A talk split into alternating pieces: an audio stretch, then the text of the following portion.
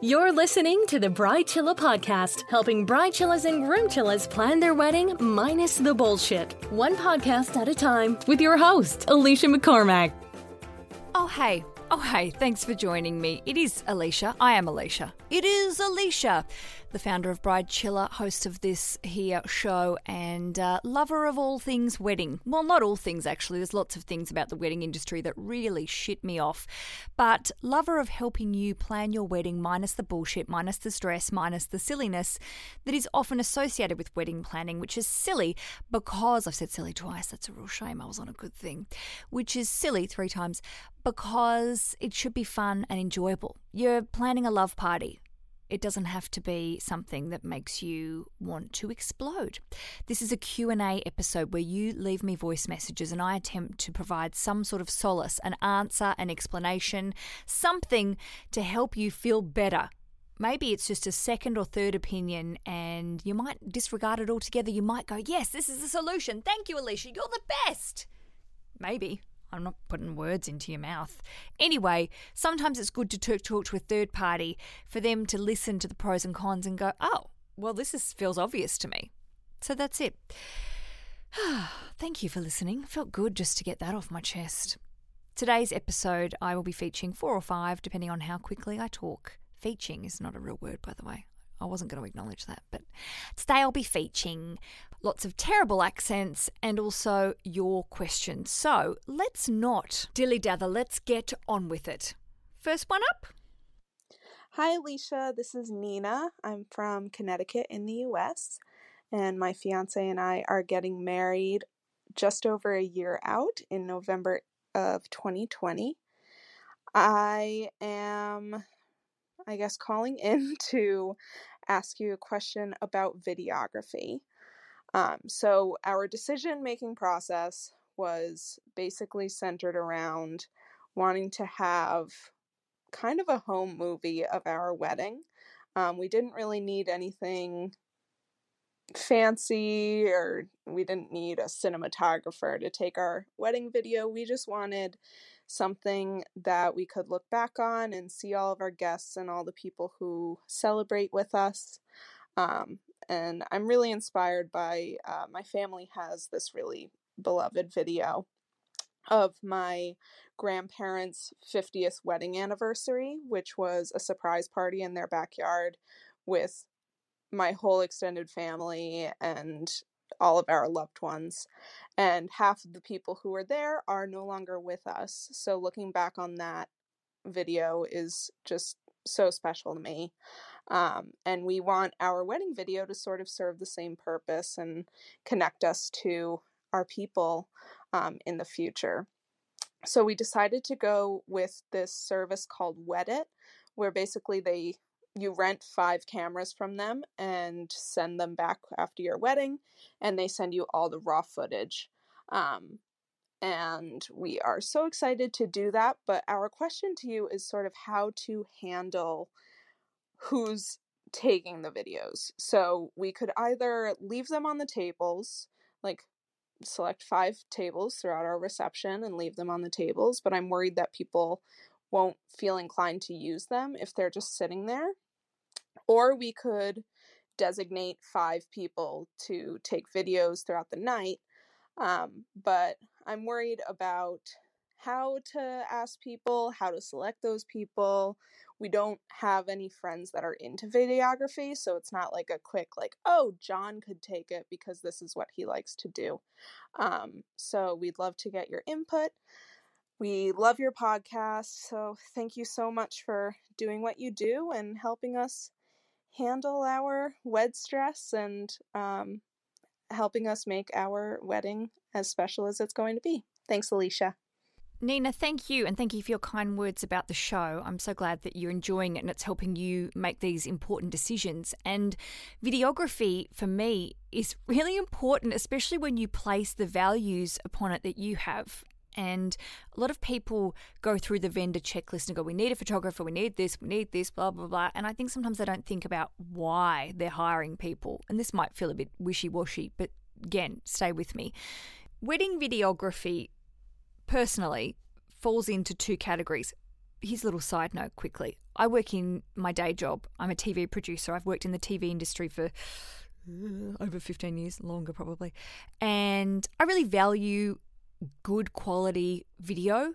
And I think that it is underestimated looking at the industry. There are lots of qualified people, but also it's the idea of the output, what you want to get from it. And what Nina has described is perfect. She knows exactly what she wants. Something that's homely, something that feels authentic. It's not like a fucking edited together like a tight, you know, trailer. You do see these amazing videos, wedding videos that do feel like a movie trailer, and some people really love that. I'm certainly not saying don't follow that path if that's what you know makes you feel happy, but also those productions, and that's what they are feature a lot of setups. You see brides and grooms, grooms and grooms, brides and brides being directed a little bit with these videographers because they know what they want to get. They know the output. They know what they want to achieve to make this stylistic thing happen.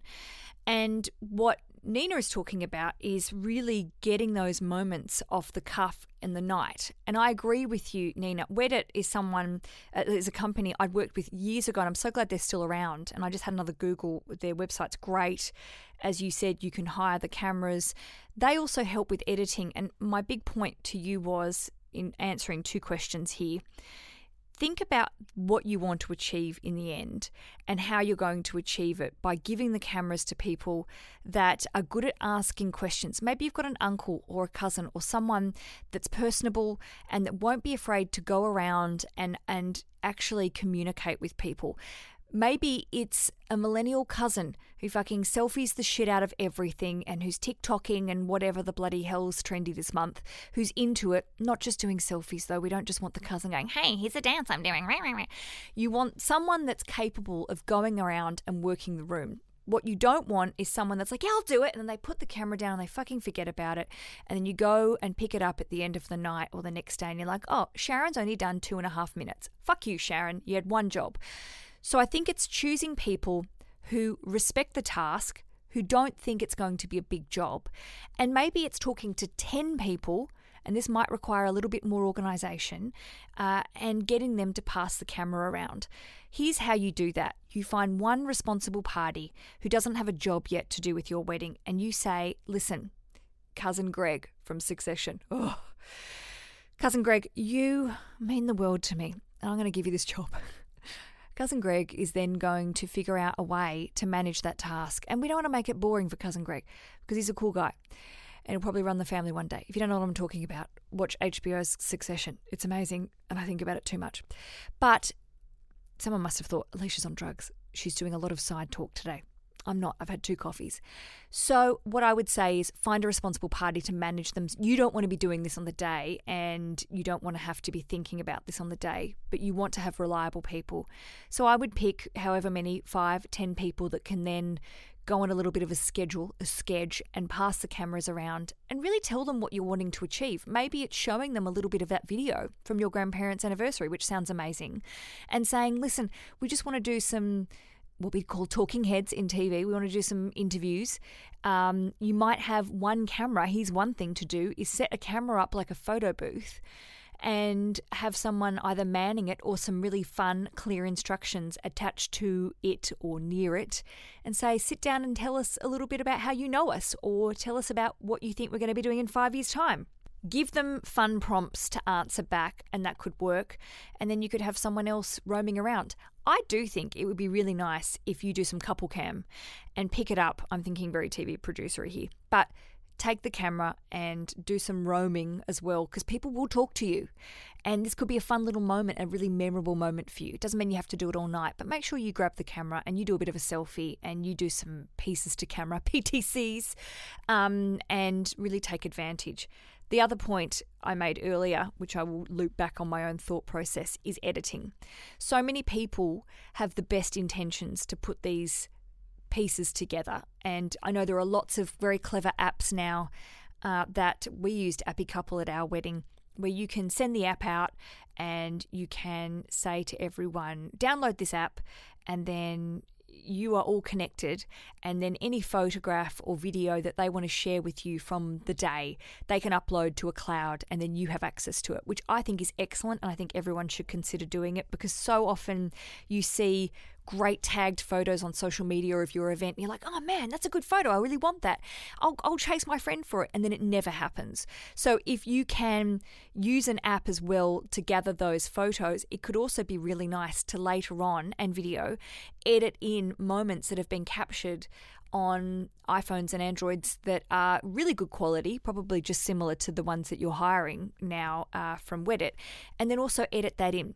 Now, I know I have no physical association with Wedit at all, but I know they offer an editing package for three or four hundred bucks, which to me is a bit of a bargain, especially knowing how much TV editors and my friends charge.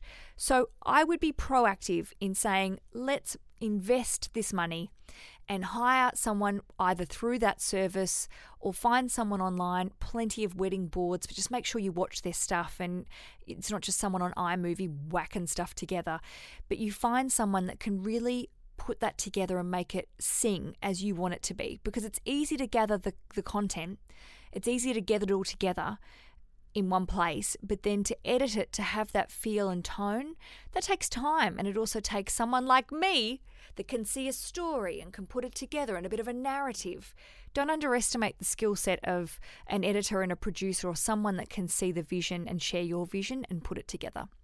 That was a little ranty and ravey, but I really believe in it, and it's been my career for so long that I want people to realize that in order to get the output, and whether it is that film trailer, big budget looking thing, or if it's something that's a bit off the cuff and fun, it does require skills to put it together, so don't underestimate the editing. Nina, thank you. Take a breath, Aleisha.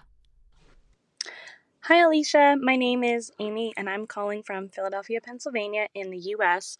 And I just want to start by saying I'm so glad I found this podcast because the last few weeks have been so enjoyable as I've started to look back and listen to all the old episodes. You've really made my commute a lot more pleasant. So thank you for that. I'm calling because back in April, when my fiance and I got engaged, one of the first big conversations we had was about whether or not we wanted to invite children to our wedding and our wedding reception. And I was concerned because I have a large family with some kids, and then his family is even larger with a pretty hefty amount of kids. And we had both been to weddings in the past where there were a lot of kids, and they tend to just sort of dominate the day. They can kind of steal the dance floor and steal the focus off of the bride and groom. And so we were a little hesitant about inviting them because that was something we were concerned about. Um, we spoke to uh, his parents. My parents were totally fine with the idea, but we weren't sure how his parents would feel. And I'll preface this by saying that I'm very, very close to my future mother in law. My fiance and I have been together for 10 years uh, since we were in high school. And so she's always kind of been like a second mom to me. So we've gotten along really well and we're really close but she was really adamant about inviting the children. She didn't want to exclude anyone from the family. Family is the most important thing to her. And so she put her foot down a little bit and insisted that we invite the kids. And I totally respect that because my fiance's parents are paying a pretty significant amount of money contributing to the wedding in addition to what my parents and me and my fiance are paying. So I definitely want to respect their wishes. So we did decide to invite the children. So I guess my question now is what's the best way to handle them at the wedding reception? I've seen it done a couple of ways.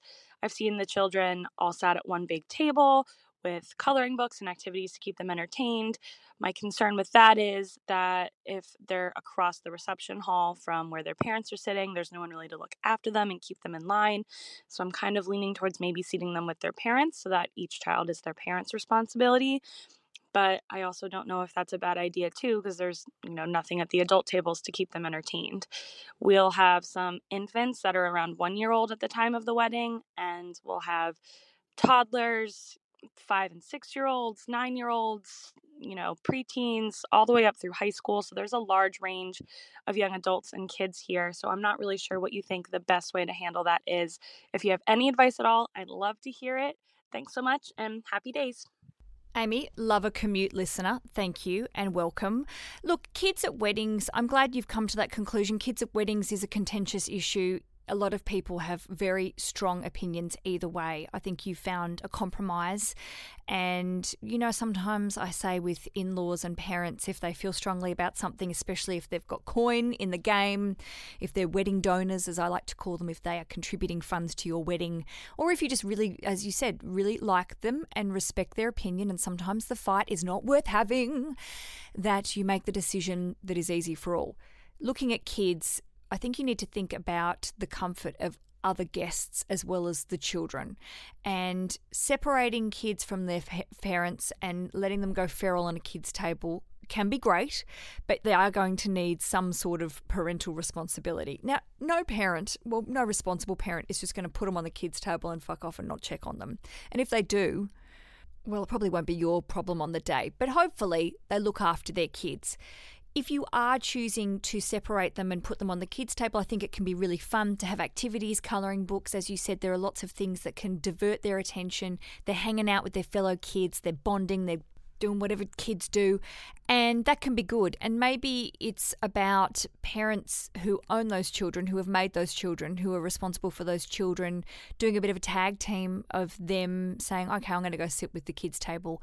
Or maybe it's about you seating the parents of those children, of said kids, in the vicinity so they can keep a gentle eye over them, but also um, not feel like they have to be, you know, being vultures and lurching over them the whole time because kids are fine. They're fine. They're in a room of adults. They're going to be okay. I would go for that option over sitting kids at adult tables because I think there's a lot more work to do personally. I'm not a parent. This is just what I think as a guest who's watched this happen.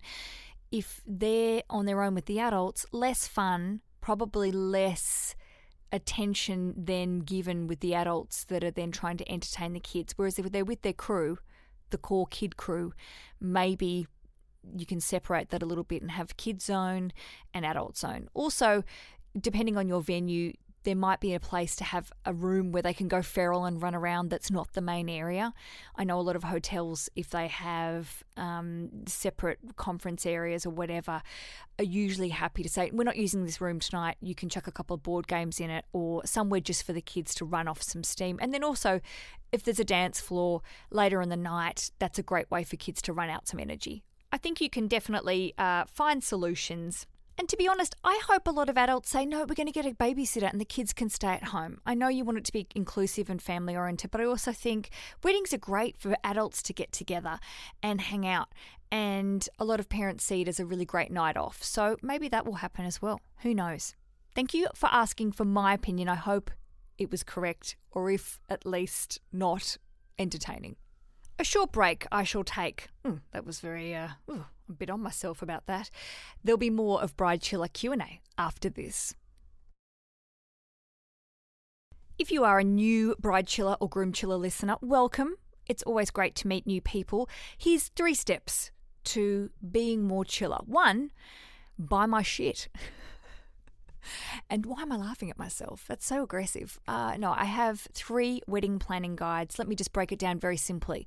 The Bridechilla Survival Guide, which is our how to planner. That's a long form reading book. It's just how to go through the whole wedding planning process. I've also got the Bridechilla Field Guide. It is our planner and organizer. It's the one you write in, you take it to vendor appointments. There's lots of questions to ask vendors, timetables, checklists, all that stuff. And we've also got the Maidchilla Manual. It's my bridesmaid guide. So if you're in the process of asking people to be in your bridal party, then gift them one of these books and get them in the maidchilla mindset. It's like bridechilla for bridesmaids. It's called maid chilla pretty easy. That's step one. Step two, join the Bride Chilla Facebook community. It's called the Bride Chilla Community. It's an asshole free zone. It's relatively small.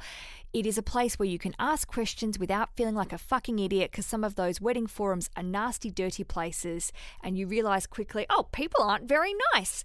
Well, we really try and keep it nice. We made it nice. That's a Real Housewives of New York reference there, Dorinda Medley. Love your guts. And uh, step number three is listen to this show. This is episode 410. It doesn't mean that you have to go back and listen to every episode. Pick and choose what topics suit whatever stage of wedding planning you're at and have a binge. Take some time off relax, and don't feel like wedding planning needs to become the entire purpose of your life. Just ease into it. Make sure you have plenty of time for being you and being with your partner and not talking about it to friends.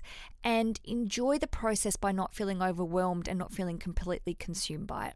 They are my tips. There are my tips. Okay, some more questions.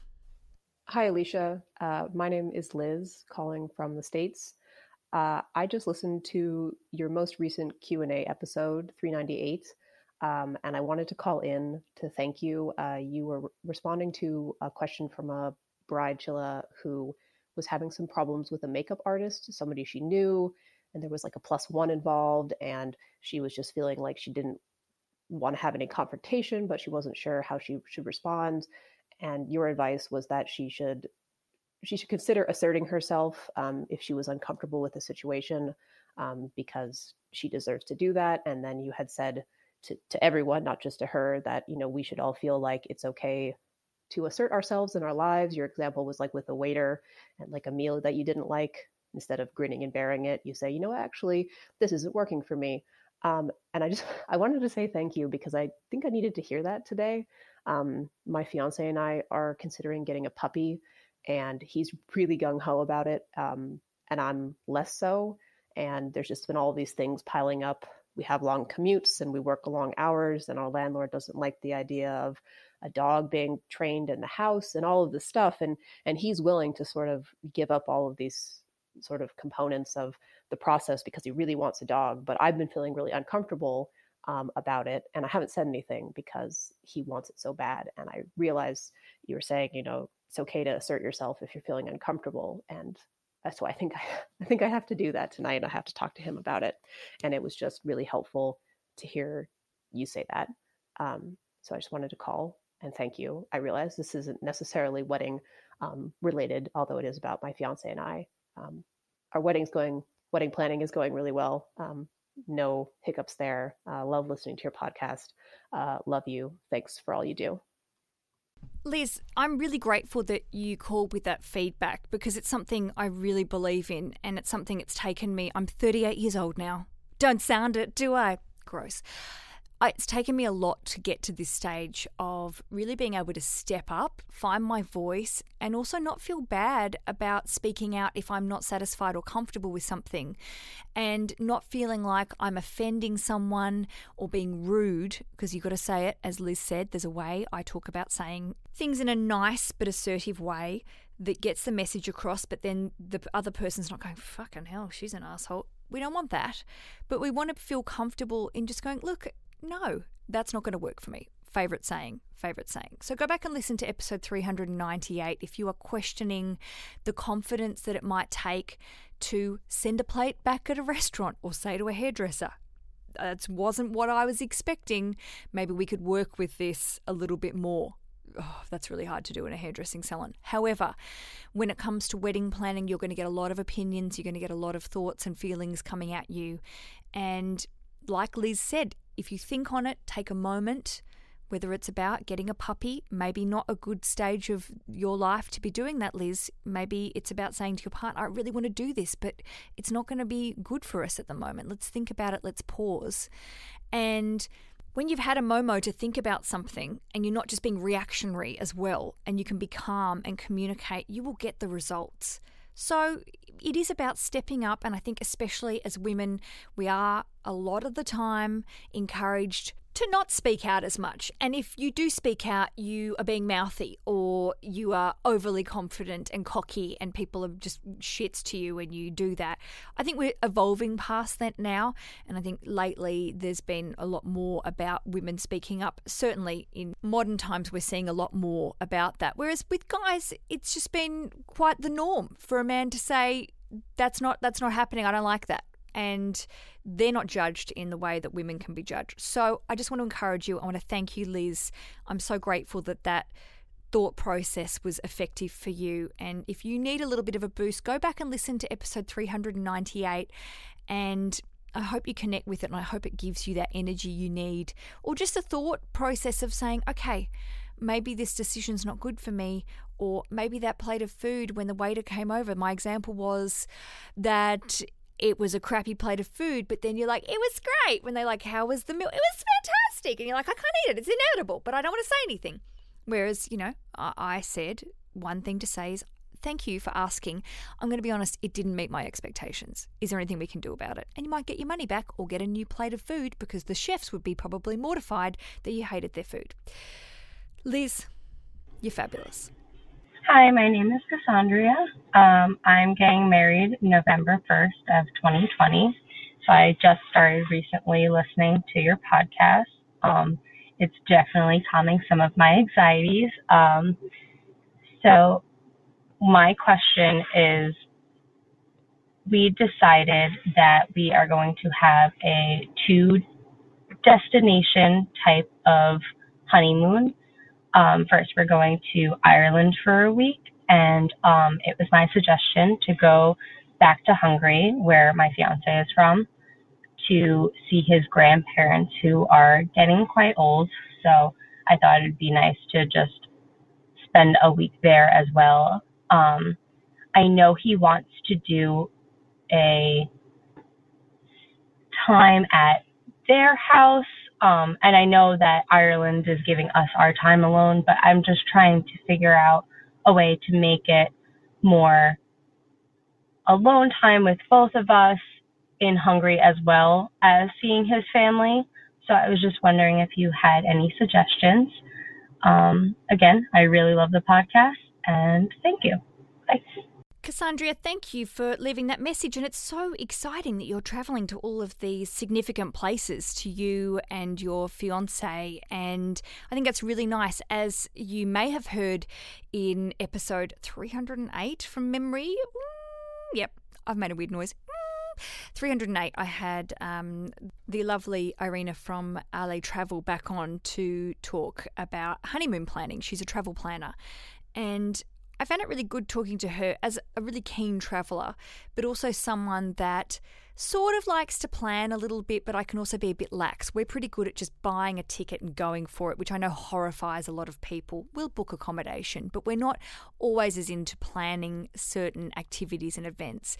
But the one thing that Irina said that I think is relevant to you is that it's good to plan activities and then days off.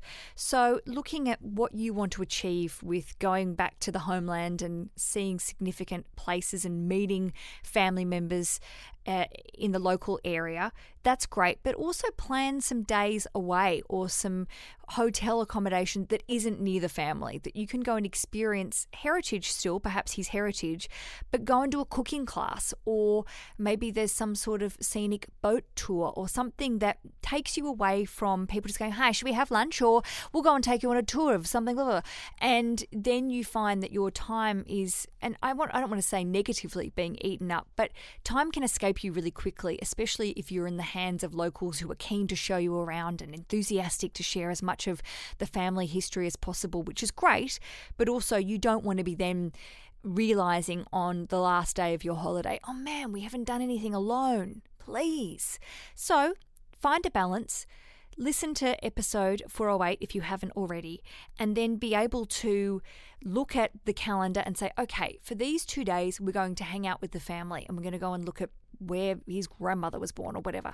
And then, not or whatever, but you know, find the significant places and then find other places that you can go, book some romantic accommodation and book some activities that are relevant or fun or just something you can do together and make sure that you separate the two and have that quality time because honeymoons are a special romantic time and you want to value your time together as a couple, and people will totally understand that. They're not going to expect, and if they do, you need to use the thing I was just talking about, being a little bit more assertive in saying, We are really excited about coming to see you. We're going to see you these days, and then we've got some other activities planned some other days. So these are our availability moments, and the other moments are not. And just don't give them the option. That is where I finish today's episode. If you are keen to leave a voice message, if you've got something to say, if you've got feedback, like Liz did, if you want to leave a message saying, I disagree, or here's something I've learned, or we did it this way. I'd love to hear from you. All you need to do is visit thebridechilla.com. That's where you can find information on every episode I have ever recorded and more. There's lots of blog posts there. And if you're looking for a link that I've mentioned in the show, generally, that's where you'll find it. Just go to thebridechilla.com. And then if you want to leave a voice message, you can go to the contact page and follow the prompts to either record it there or you can just record it on your phone and email it to me. Love it either way. Love it. Love it sick. Thank you to everyone who shares the love of Bridechilla with friends or family members, people on the street, randos, I don't care. If you know someone that's a bit stressed about wedding planning, that needs a bit of extra guidance, then send them my way. I love hearing that someone else has referred their friends or passed on one of the Bridechilla guides to their friends. I don't mind you regifting. That's lovely. If they're getting the vibes, I support it. But if you haven't bought a Bridechilla guide, support local publishers, me, independent publishers, I, and grab one of those too. You can do that by visiting bridechillastore.com and be sure to join the Facebook group, The Bridechilla Community. It's actually just called Bridechilla Community. God, misinformation. Thank you for listening and happy days. The Bridechilla Podcast, empowering you to kick wedding planning ass every day.